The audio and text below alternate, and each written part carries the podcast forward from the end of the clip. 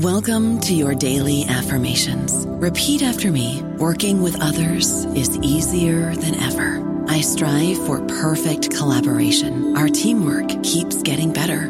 Yeah, affirmations are great, but Monday.com can really get you the teamwork you desire. Work together easily and share files, updates, data, and just about anything you want all in one platform.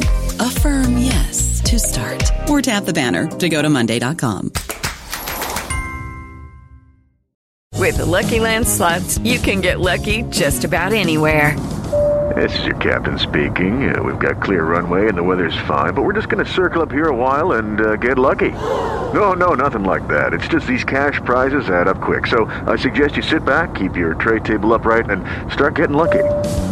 Play for free at LuckyLandSlots.com. Are you feeling lucky? No purchase necessary. Void where prohibited by law. 18 plus terms and conditions apply. See website for details.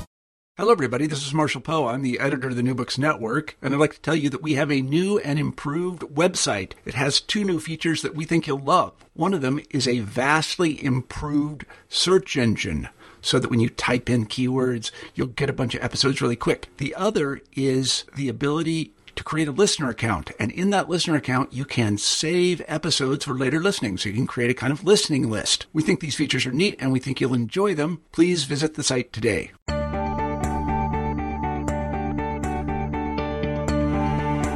Welcome to New Books in Psychoanalysis. I'm your host, Will Braun. Today I'll be speaking with Jill Gentile about her book, Feminine Law, Freud, Free Speech, and the Voice of Desire. Jill Gentile authored the book with contributions from Michael Macrone. Uh, the book is published by Karnac in 2016. And to say uh, a little something about Dr. Gentile, she's on the faculty of NYU postdoctoral program in psychotherapy and psychoanalysis, where she's the co-chair of the independent track. She's affiliated with several institutes in the area, some of which are the Institute for Psychoanalytic Study of Subjectivity in New York. Um, she's also a corresponding editor of the contemporary of contemporary psychoanalysis and the, on the editorial board of the International Journal of Psychoanalytic Self Psychology. Her essays describing a semiotic and phenomenological trajectory of agency, desire, and symbolic life have been published in many psychoanalytic journals. Uh, Dr. Gentile, Jill, welcome to the program. Hi, Will. Thank you for having me. Yes, I am very, very excited to be speaking to you today. So, um, first of all, I just want to say how much I loved your book. I wasn't mm-hmm. sure what to expect because it's, there's so much in the title, right? Feminine law, Freud, free speech, the voice of desire. And it, it sounds like it's a dense book, which it is, but I mm-hmm. kind of nerded out a little bit. Like I re- there was so much in it to get excited about. So I just want to tell you that, uh, before we begin formally. so. Um, well, that's a, that's a fantastic beginning because I know it is dense, but to hear your um, excitement is very thrilling for me as an author, given the ambitions of the book and my desire to reach an audience. Well, it um, definitely um, so reached definitely reached me and and um, took me back to freshman year of college in a seminar I took uh, on democracy, and I. You, we, I remembered a lot of stuff that the teacher taught us, and I was actually quite um, overwhelmed by the amount of research you did, not only in uh, the psychoanalytic direction, but just with the Constitution. Mm-hmm. So, I guess my first question to you is: so, how did you come to write the book? Um, what sort of sparked this idea, uh, and how did it come together? Well, you know, that's it's actually not the most straightforward uh, answer because they came together in some way the way an analysis proceeds. I started with an interest, a curiosity, a problem, and each each question led to new answers and new questions and new gaps and new confusions.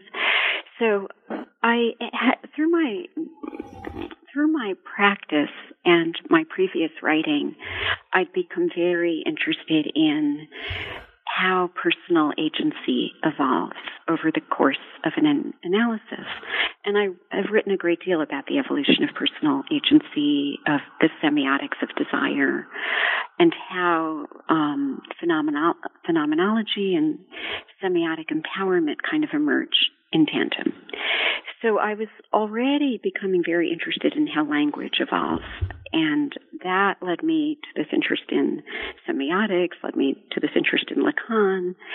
And I'd been formerly primarily situated in relational thinking.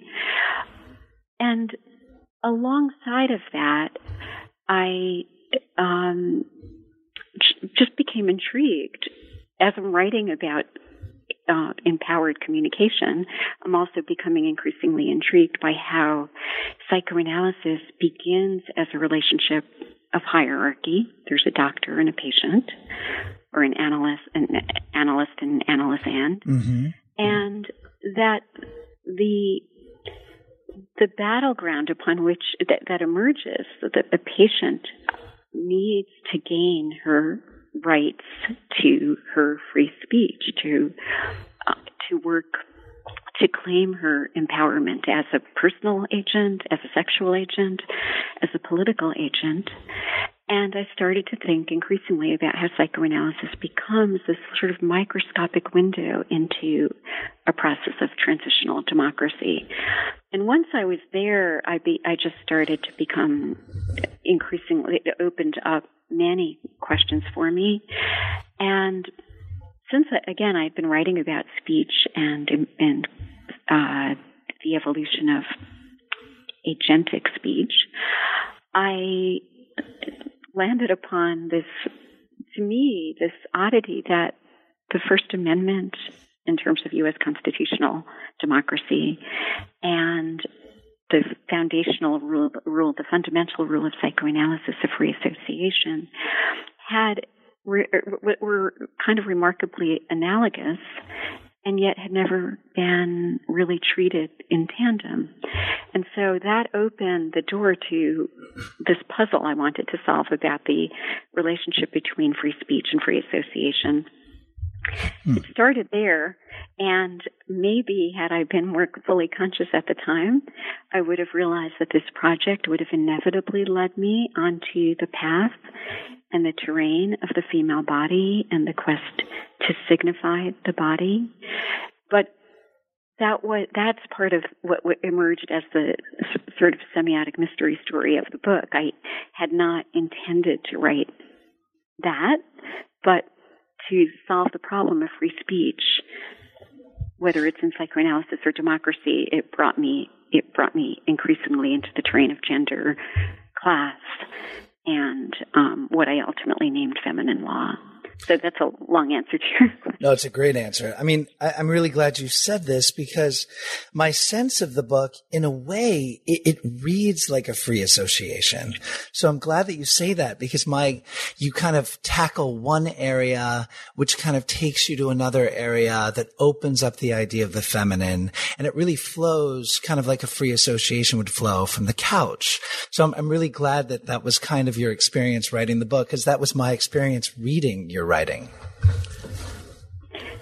Very much. I mean, in fact, Michael Macrone, who was editing and then uh, contributing as a writer to the book, would take a look at the book every six months or so and say, "This keeps." This is like a different book now because I kept needing to reweave and rethread the, the, book became increasingly layered as these gaps and these questions and these um, analogies kept opening up. For mm-hmm. instance, we, you know, even beginning with um, how democracy and psychoanalysis begin in some ways in similar, with a similar set of problems, the sort of wish to overcome repression or as a rebuke to tyranny and to claim, help citizens or patients claim their rights to their own minds, to their own self sovereignty, and then how that relates to collective sovereignty. These these analogies hadn't fully been um, they they just became more and more intriguing. Sure.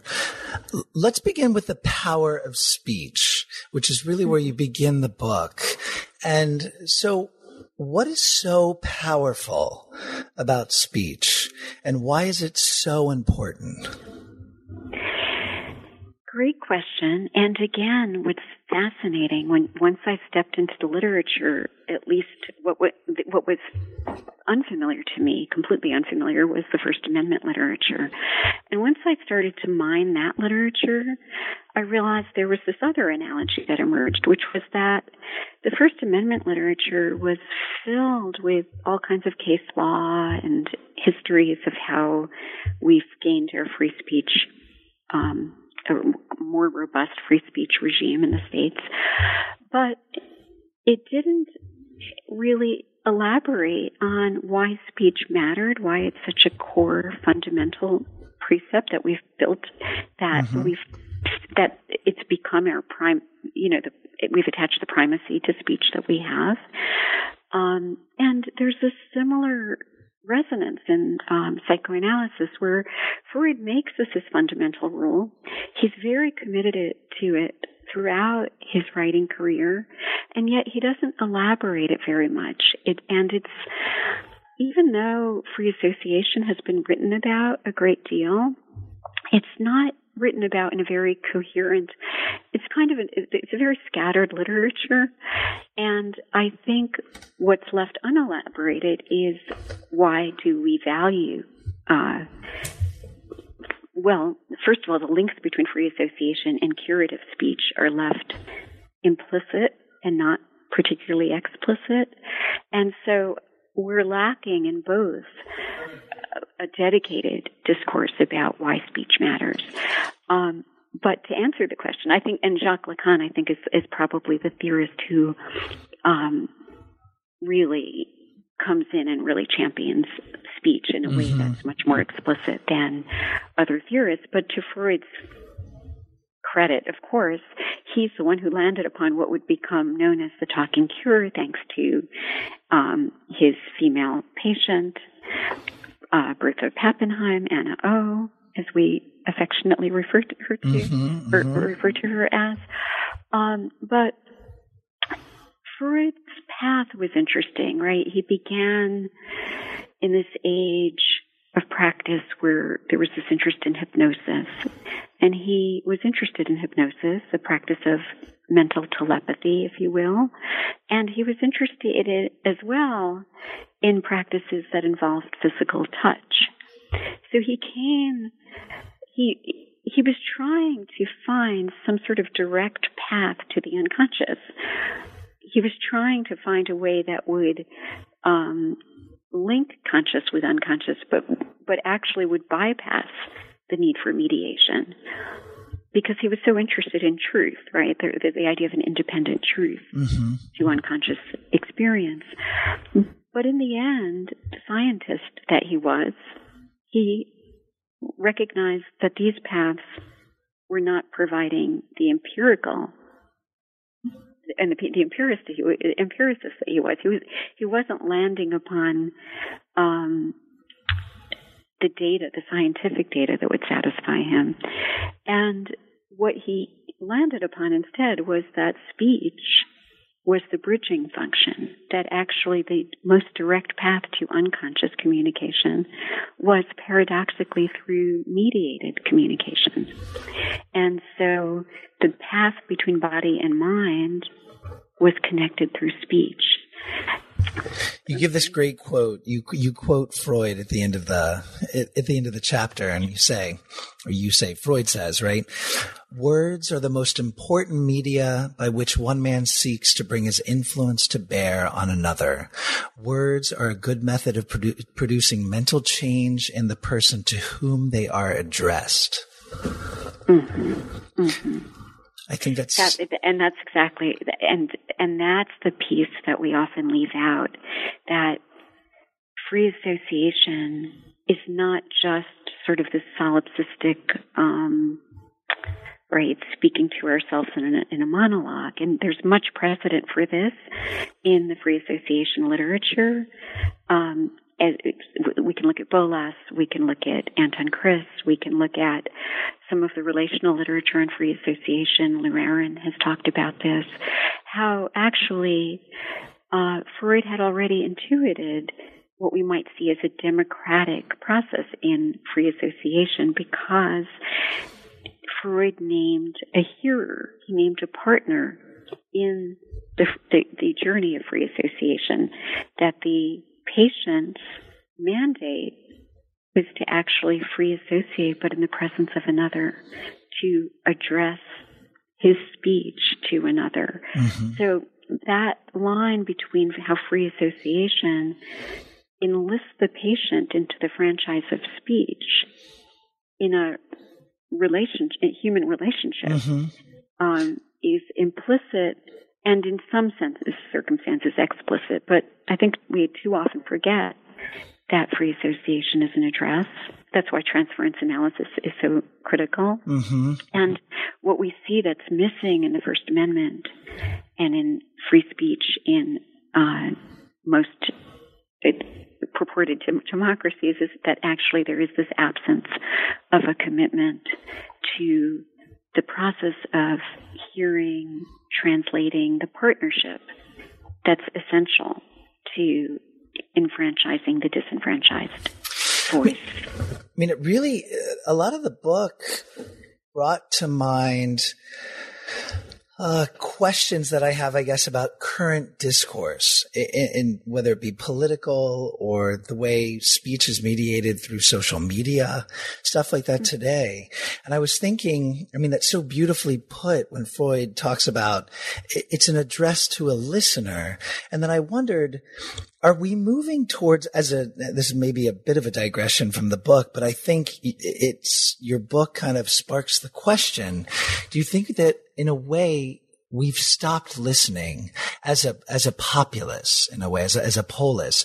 Are we actually speaking um, or conversing in an echo chamber to ourselves? Like the way that our facebook feeds kind of just feed us back what we want to hear. Or we watch political parties talk at each other, but there's really no uh, bridging that gap that you really, really highlight in their first chapter. Well, I try, and I return to it over and over again because this again keeps becoming this um, this paradoxical uh, tension between freedom and constraint, and between and that parallels a, a challenge between the haves and the have-nots. So the bugaboo, you know, kind of of democracy, but also in psych- psychoanalysis is mm-hmm. this problem of equality.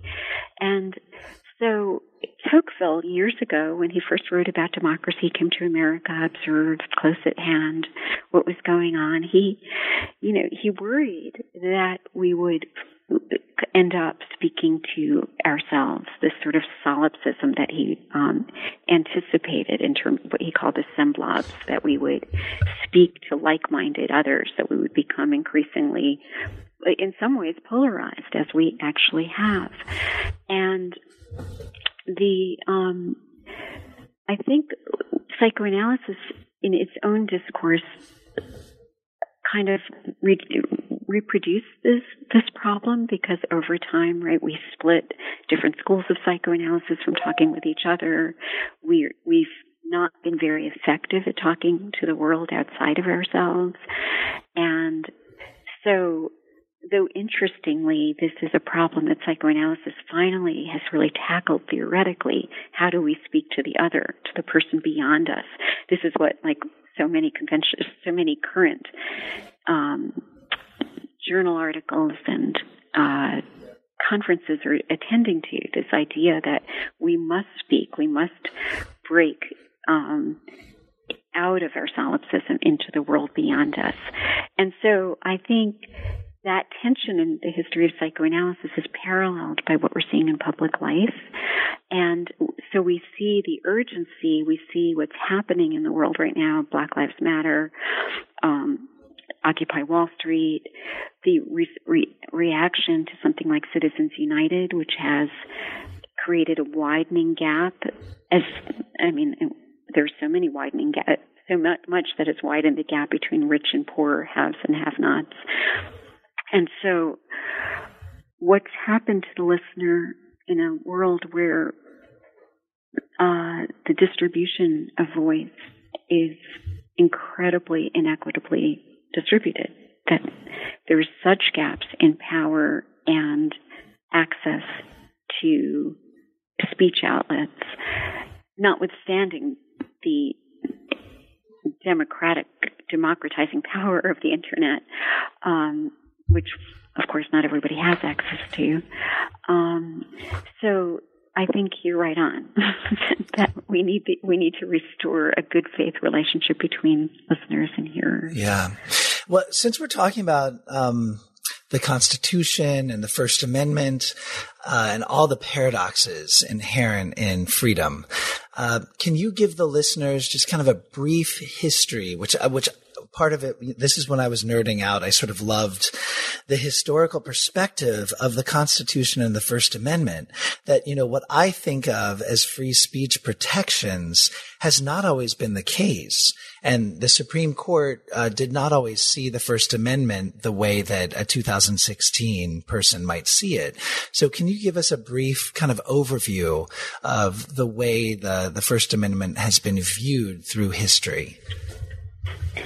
Well, it's a great question again, and and complicated, and I don't know that I can do justice to it um, in a short amount of time. But I, what I can say is that right from the get go, there, well, first of all, there was argument about whether we are even even going to have a Bill of Rights and, the, and, and what the sequence of the of the Bill of Rights would be. Mm-hmm. Finally, um, concluding with the Free Speech Amendment as the First Amendment. Although what we forget about the First Amendment is that it's actually a series of clauses, and it includes the one we focus most, and what I focus mostly on in the book, is the freedom of speech. But it says essentially Congress shall make no law abridging freedom of speech, but also freedom of the press, free exercise of religion, um, free um, freedom of assembly, freedom to petition the government. It's, as Burt Neuborne, a constitutional scholar, has written, it's really a, po- a poetic um, blueprint for democracy in action. When you look at the sequence of each of the clauses, and actually, it didn't actually list the clauses in um, in in in order. Um, but there's a way in which it links freedom of thought to freedom of speech to then these sort of collective freedoms and the power of the press to kind of provide a checks and balance function. So all of this is embedded in the First Amendment. Then what happens is we establish the First Amendment because we're a, a, a new government and it's a fragile government. It is erecting itself in response to tyranny from Britain, from the homeland. But the idea of protecting the government was at first much more of a priority than protecting anything that we've come to think about it nowadays in terms of minority voice or uh, or even the majority voice.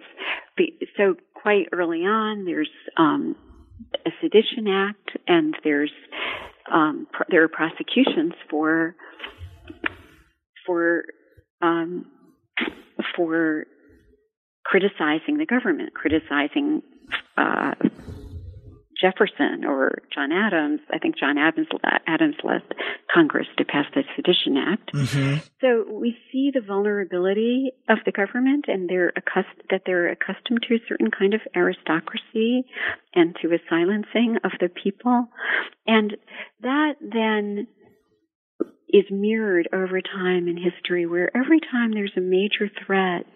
And by the way, at that time, the founders are also witnessing what's going on in the French Revolution. And there's the fear of what can happen if mass democracy, if you will, kind of gains traction.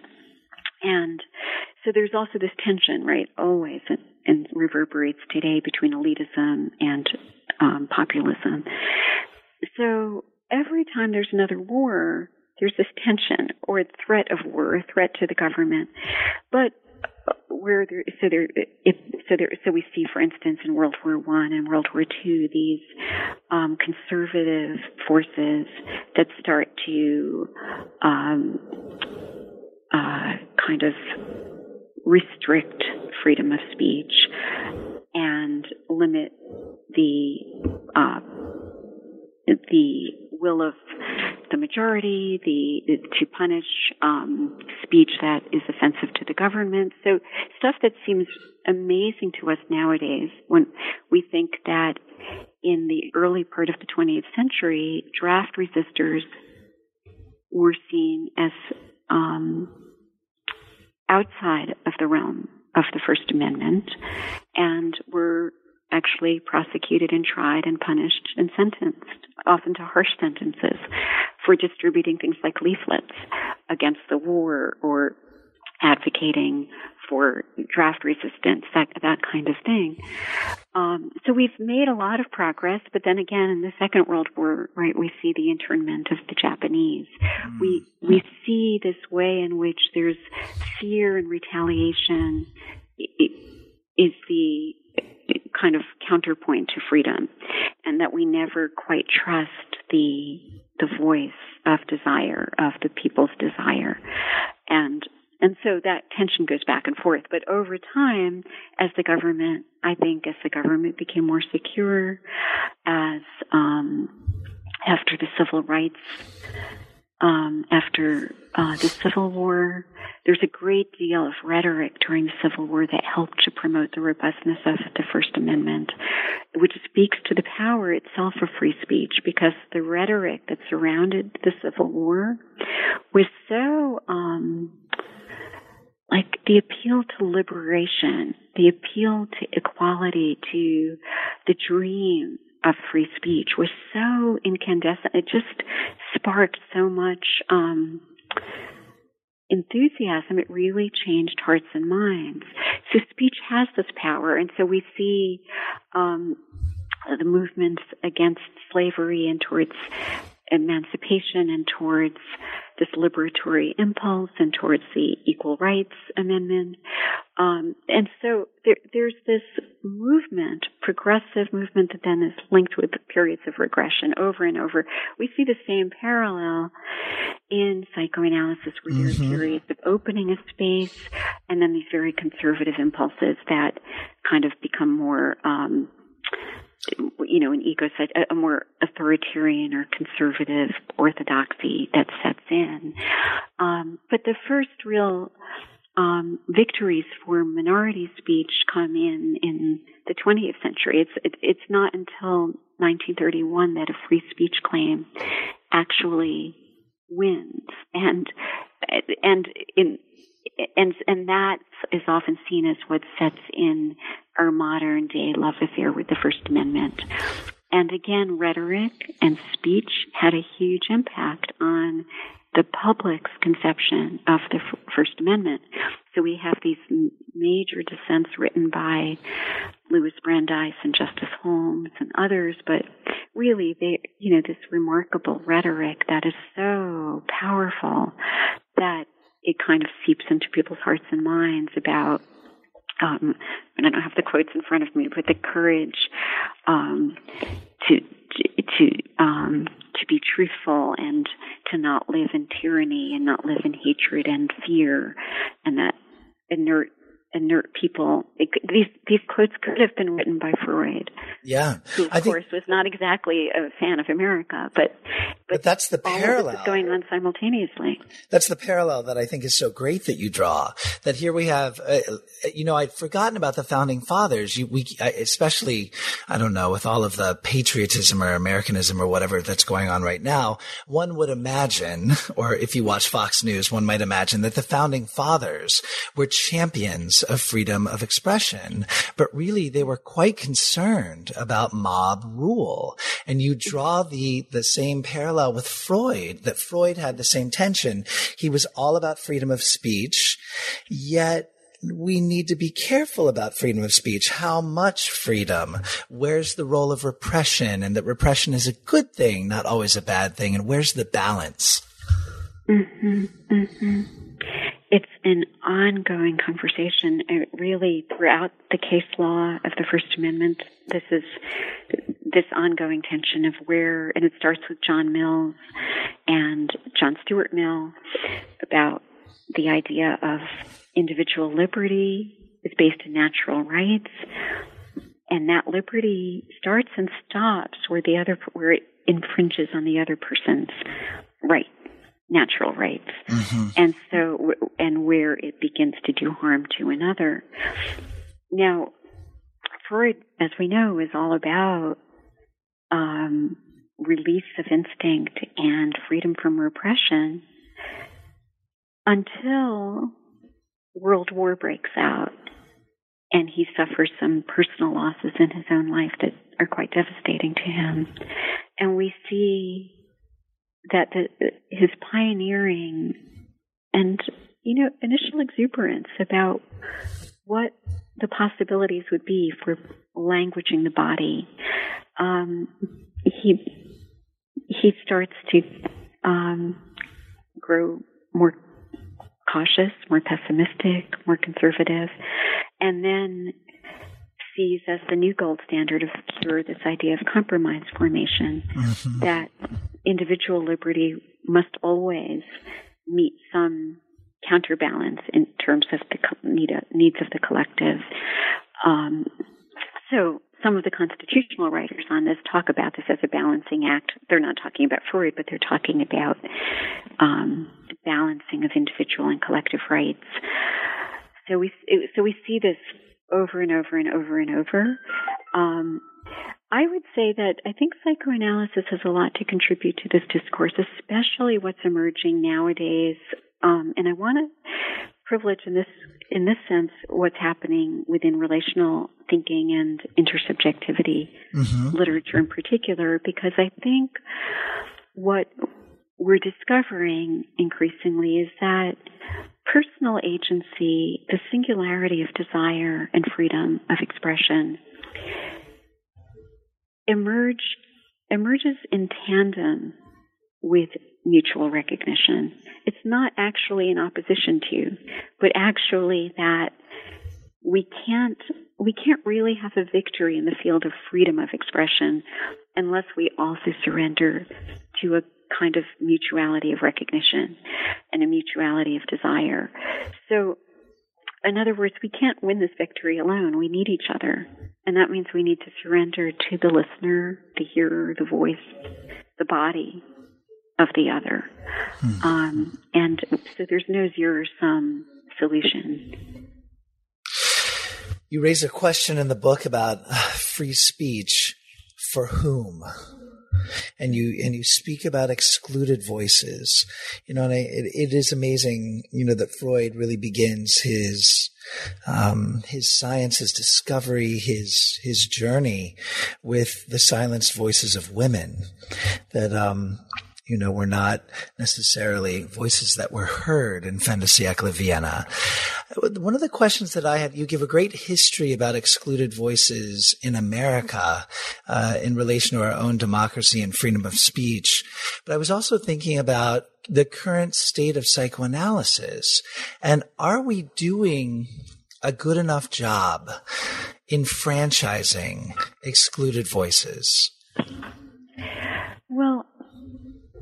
It's it's not a battle that we can win one time. It's not a single, you know, one time victory.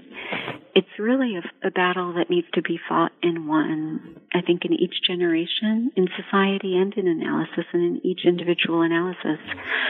Um, but it's another place where public life and psychoanalytic life actually intersect because while both were predicated upon exclusions, right, we know that the First Amendment and um, the Constitution initially um, excluded the franchise of slaves, of women, and only many years later did both gain the rights to vote. Um, but psychoanalysis initially excluded people based on their diagnosis, um, people um, who were just uh, uh, gays, and uh, uh, there were various pathologies that were excluded, um, borderline narcissistic disorders.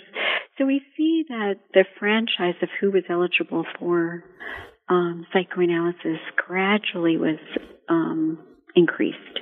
And that was especially the case after, again, after traumas of World War One and especially World War Two, where um, there was a much more activist approach to psychoanalysis and to helping previously marginalized groups and voices get access to psychoanalysis. Um, but and then, and then technique also changed, right? We had a more activist technique. So now we could treat beyond neurotic problems. We could treat problems of trauma and um, developmental and economic and environmental deprivation. But we're still not, we still have a very long ways to go because any of us who attend psychoanalytic conferences knows that we're mainly preaching to our own choirs mm-hmm. and preaching to a very white audience, a, a, group of white analysts. Exactly. And we know how expensive it is to participate in a sustained psychoanalysis. We know how much mental health um, uh, benefits in, for people who do have health insurance, and now with Obamacare, many more people have access to health insurance, and yet mental health coverage has been massively chipped away at. Um, for many people who are seeking psychotherapy. So the question of whether a commitment to free speech really needs to involve a commitment to some sort of psychotherapy privilege because we need we need to offer in society means by which people can begin to access their their human symbolic potential. But if we can't if we're if we as a symbolic species are speaking, signing creatures, um, but we develop our capacity to speak and to hear in relationship if we're deprived of the kinds of relationship that help to enfranchise us in a speaking, hearing community, um, then society is failing us, and psychoanalysis then also starts to fail members of society. So we need in this sense, psychoanalysts need to also lobby outside of their practices to call attention to these inequities inequities that pervade our practices as analysts and only and often underscore the huge um, class differences, racial differences, and gaps in access to power and privilege. Because speaking is actually even if we have a first amendment right it's not it's something that we have we need a partner to help us to gain that privilege and to exercise it you talk about the importance for symbolic discourse and why it's important for the space for symbolic discourse to be fostered. Um, I wonder if you could just briefly state for the listeners who might not be familiar with that term, um, what is it that you mean by symbolic discourse, and how do we as psychoanalysts create a space that facilitates uh, symbolic discourse? It's a huge question and a great question, and it takes up a, it takes up a big big part of my book. Um, well, so all right, so Freud's interest is right the gaps in association. He invites the patient to free associate. Patient actually, the the first thing we learn as analysts is that people can't free associate. They constantly interrupt their speech.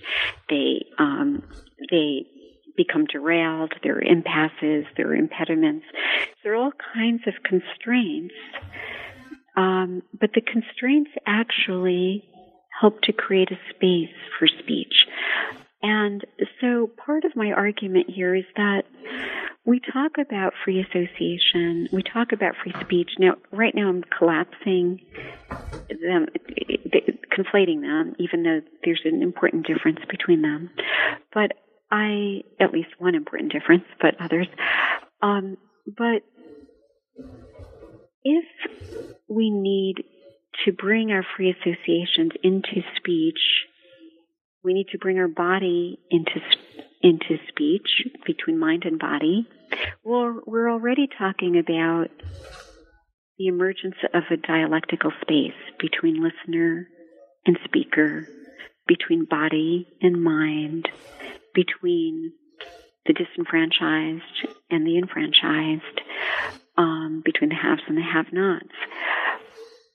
We're talking about how, and we see in these various court decisions how the Supreme Court has struggled with finding boundaries to, spa- to speech that create a space for speech. In other words, do people have the right to protest in the spe- in the streets, and to what degree?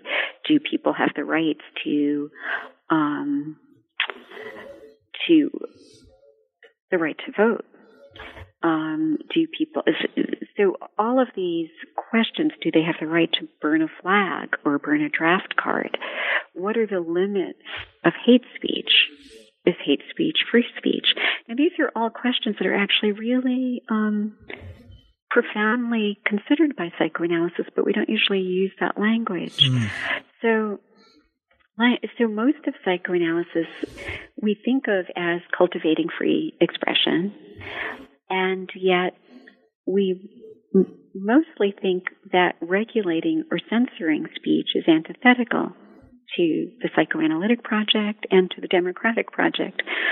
But because what we discover is that there ain't any there ain't such a thing as free speech, that free speech is cultivated in the context and is conditioned by constraint. Um, we're all the time fostering this space. So, what are the constraints? There, we need to concede to the use of language. We need to concede to the idea that our free speech is actually conditioned by unconscious life. It's to a large degree overdetermined. So that's part of the paradox of freedom. It's a space between freedom and surrender to unconscious communication and dynamics. Um, that Freud's one of Freud's central discoveries obviously was the constraint of transference that mm. the patient is invited to speak but then is constrained by the relationship which becomes both the his obstacle but ally to cure. Um, so there are all these ways that we start to see how speech um, begins to be opened and shut down and opened. And along the way um, what I start to observe as I'm doing this research is that um, there's this way in which silence is um, a lot of almost more than free spe- free association. There's so many journal articles on silence, mm.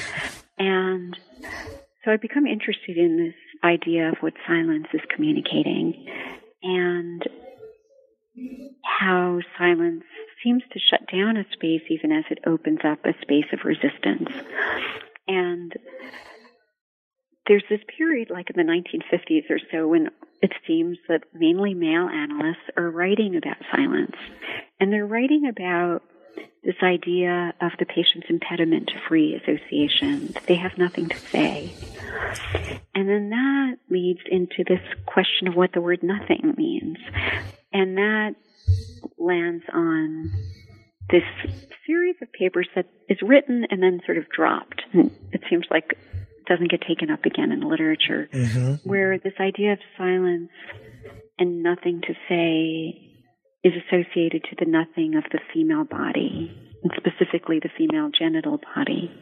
That what is unspoken is the female vagina, the fem- and and so this becomes for me the quintessential metaphor of space.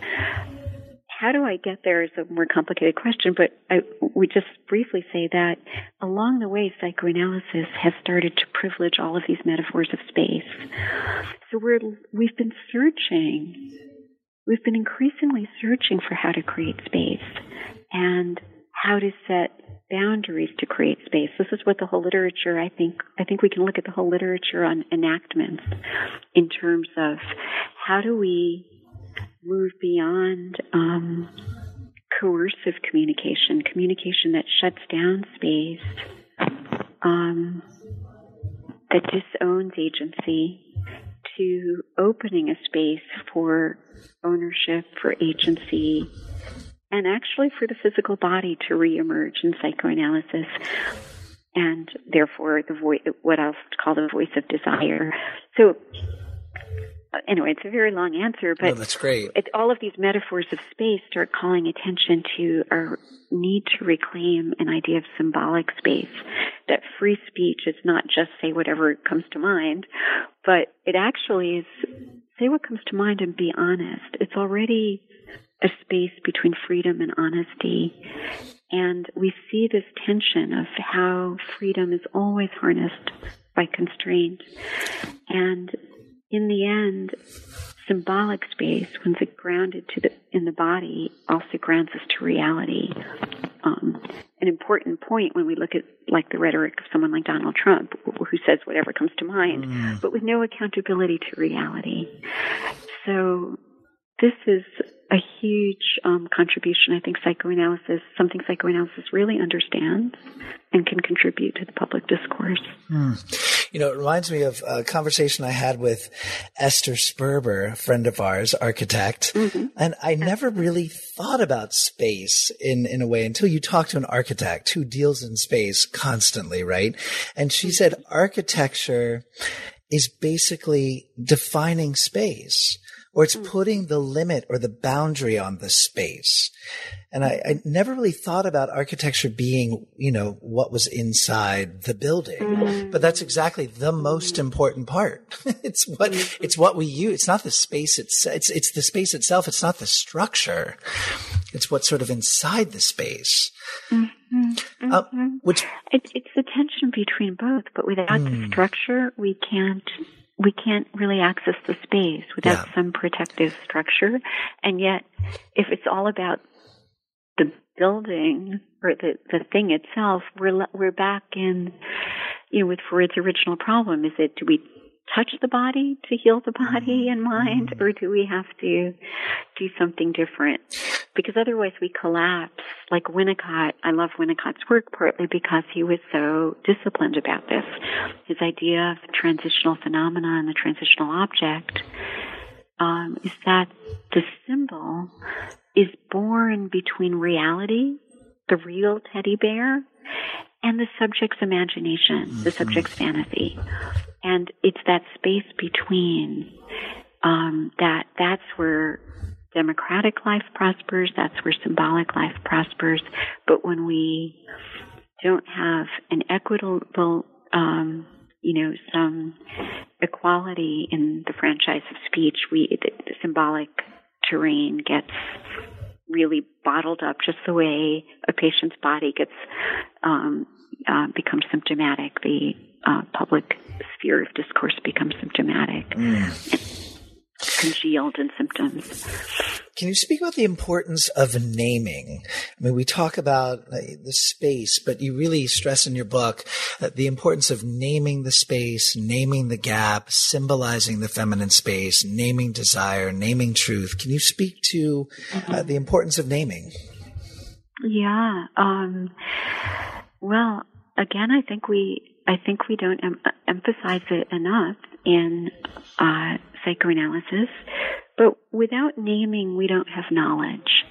And of course, in psychoanalysis, we're interested in the freedom to be curious, to know, to name. We're interested in um, truths that we can name that are, if they're not nameable, if they're not spoken, they remain hidden and obscured. And so if we're always um, interested in pushing the envelope to discover new truths, novel truths, hidden truths, we need to have the courage and strength to name life's frontier of um, what lies at the frontier of what's unnamed. Okay, I was just changing a receiver there. Um, so um, the so this again brought me back to this um, question of why do we why have we enabled a psychoanalysis that continues to privilege the phallic symbol and to continue to degrade and leave obscured and unnamed the vaginal symbol. Mm. And how, from the get go, I mean, when you think about the whole project of psychoanalysis, Freud, Freud, I mean, he's such a masterful storyteller as well as, you know, had such a brilliant scientific mind. And for what, and however misogynistic he may have been, um, he's certainly a man of his times and of many, maybe of any time, but, um, he, and he had this curious way, right, of simultaneously listening to women's voices and silencing them, speaking mm-hmm. over them, and and treating female sexuality and the female and female genital genitalia as inferior, while privileging the destiny of the male uh, penis, penis envy, and the phallus. Um, so, but his, in some ways, his most brilliant theorizing begins at the beginning, right? We must make meaning of anatomy and what inspires curiosity and what awakens the child's scientific mind, right, is the discovery of genital difference, of anatomical difference. The boy has a penis and the girl doesn't. This discovery of difference, right, difference, instead of being difference as something to ignore or reject or annihilate, difference inspires the whole psychoanalytic project. We could say it inspires the whole democratic project. Difference awakens the child's mind, how to make meaning of this difference. So if we don't just, um, you know, take the most, uh, you know, more negative interpretations of Freud, um, but look at um, this sort of very bold streak he makes, um, we could say that this is the opening up of a space uh, a space for curiosity. It's the space that's in the absence of the penis. We there's a space that inspires curiosity, but unfortunately, Freud filled that space in with a lot of phallocentric theorizing, mm. as did many subsequent generations of analysts. Um, and so we want to rename, remember to name that space. We want to name a female voice, female body. We want to name what's unnameable that pushes us to the frontiers of knowing. And here I cite the work of um, the French philosopher Badiou because I think his project um, on naming the unnameable, the cur- and it's this endless, infinite. It brings us into part of the beauty and mystery of psychoanalysis. It's it's an unfinished project, just as democracy always will be, um, because we can never perfectly fill in the gap. It will always. Once we do that, we've um, we're back to the realm of um, dogma and tyranny. But when we keep that space open, and I want to use again the metaphor of the female space, the female gen- genital space, mm-hmm. um, to say that when we can keep that space open, there's actually room for a potent discourse. There's room for the interpenetration between vaginal symbols and phallic symbols. There's room for the interpenetration and intercourse of exciting, new, maybe threatening, scary, uh, but vitalizing ideas, and for tapping into the energetic, the reverberant dimensions of the female genital cavity, the um, the bodily energies that again psychoanalysis sort of moved away from, and that's implicit in the First Amendment, right? We have the right to physical assembly. We have the right to bring our bodies into collective sphere, mm-hmm. into shared communication. And, you know, unfortunately, what we see is that the police, you know, that, that, that there's a tension between freedom and constraint there. While we need some boundary, too often that it degrades into a kind of um, control again a phallocentric control of the physical body when it's in public space and in intimate interaction i think that is but, so beautifully put mm. I want to. Yeah, no, that was fantastic. What a we. I feel like we could wrap up right with that comment. I want to. Um, we're coming to the end, but I, I want to read a quote towards the end of your book from page two forty two. I think it, it kind of sums up what we're talking about, but I think you actually just said it. Um, uh, very beautifully. You say on page 242, while it is true that not everyone can have a vagina, we all can and must claim its symbolic space, the vaginal space. It's not a symbol of invisibility or inferiority. In naming it, we bring space into presence. Its receptivity and responsiveness open to the possibility for mystery and for knowledge. We may dread naming and knowing, but we also desire them. That desire is itself dependent on naming and knowing what lies at the brink of what cannot be fully known. Desire is actually born in our very need to claim it, to experience and sustain receptivity, to sustain a reverberant gap, a feminine space births desire. I love that. That's exactly what you were just saying. Mm. Yeah, it came, you know, through the writing of this book and through contemplating all of this. I kept returning to um, how gender becomes a metaphor for all of the gaps. Um, and for um, if we don't begin to name and deal, at least within psychoanalysis, but also symbolic life and cultural sphere, um, we we we lose a huge opportunity to begin to level the playing field. And if we don't level the playing field, we'll always have a public discourse, and we see it in the clinic. We see how our patients struggle with resentments and hate born of inequities, um, of the way life has been unfair for them, the way the treatment um, is grounded in something that feel, in a power dynamic that feels um, uh, disenfranchising and and inhuman in some way, mm-hmm. and or dehumanizing. And so I think we, I think it's a very powerful metaphor, and the more we can claim this space and privilege it and not degrade it, um, I think we open a sphere where psychoanalysis and democracy can both prosper and where symbolic life, um, free, genuine free speech and, um, and, and the content of experience that goes with genuine free speech, which, which I think um, is much more of a discourse of love, of, of, of recognition, of mutual recognition, of sharing. And I don't, it sounds sort of like pie in the sky and um, sentimental, but I believe that clinical experience shows this to be the case, that hmm. um, as we move out of our patients' um, hate speech, as we translate their hate, as we bear their, the burden of their grievances and and wounds, and as we also enlist them into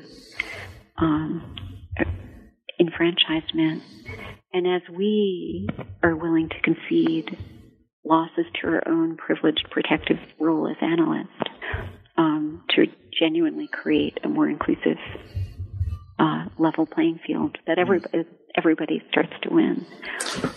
Well, we're coming to the end of our interview. Jill, thank you so much for speaking with us. Well, Will, fabulous questions, and it's been such a privilege. And really, what what are you currently working on? Are you are you working on something new, or what can we look forward to? Well, I'm continuing now to work on uh, finding a way to uh, translate more of this book into more uh, public discourse possibilities, mm. like blogs and that kind of thing, because I I want to try to reach an audience beyond psychoanalysts. Um, and I'm increasingly fascinated and interested in this question of inequality. And so that's sort of an ongoing quest and hunger uh, to um, to focus my work on on how sexuality, race, class, all of the inequities can, how speech can begin to bridge these gaps. No, no, no, um, not, not stopping anytime soon. Good. unless they were questions. Good. Well, the book is Feminine Law, Freud, Free Speech, and the Voice of Desire by Jill Gentile with Michael Marcone. Michael Macrone, sorry, I've gotten that wrong so many times. Um, Jill, thank you so much again for speaking with us.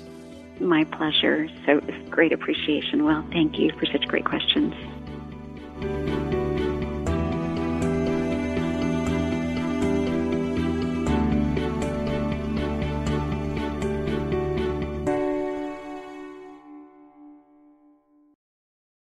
With Lucky Land slots, you can get lucky just about anywhere. Dearly beloved, we are gathered here today to. Has anyone seen the bride and groom? Sorry, sorry, we're here. We were getting lucky in the limo and we lost track of time. No, Lucky Land Casino, with cash prizes that add up quicker than a guest registry. In that case, I pronounce you lucky. Play for free at LuckyLandSlots.com. Daily bonuses are waiting. No purchase necessary. Void where prohibited by law. 18 plus. Terms and conditions apply. See website for details.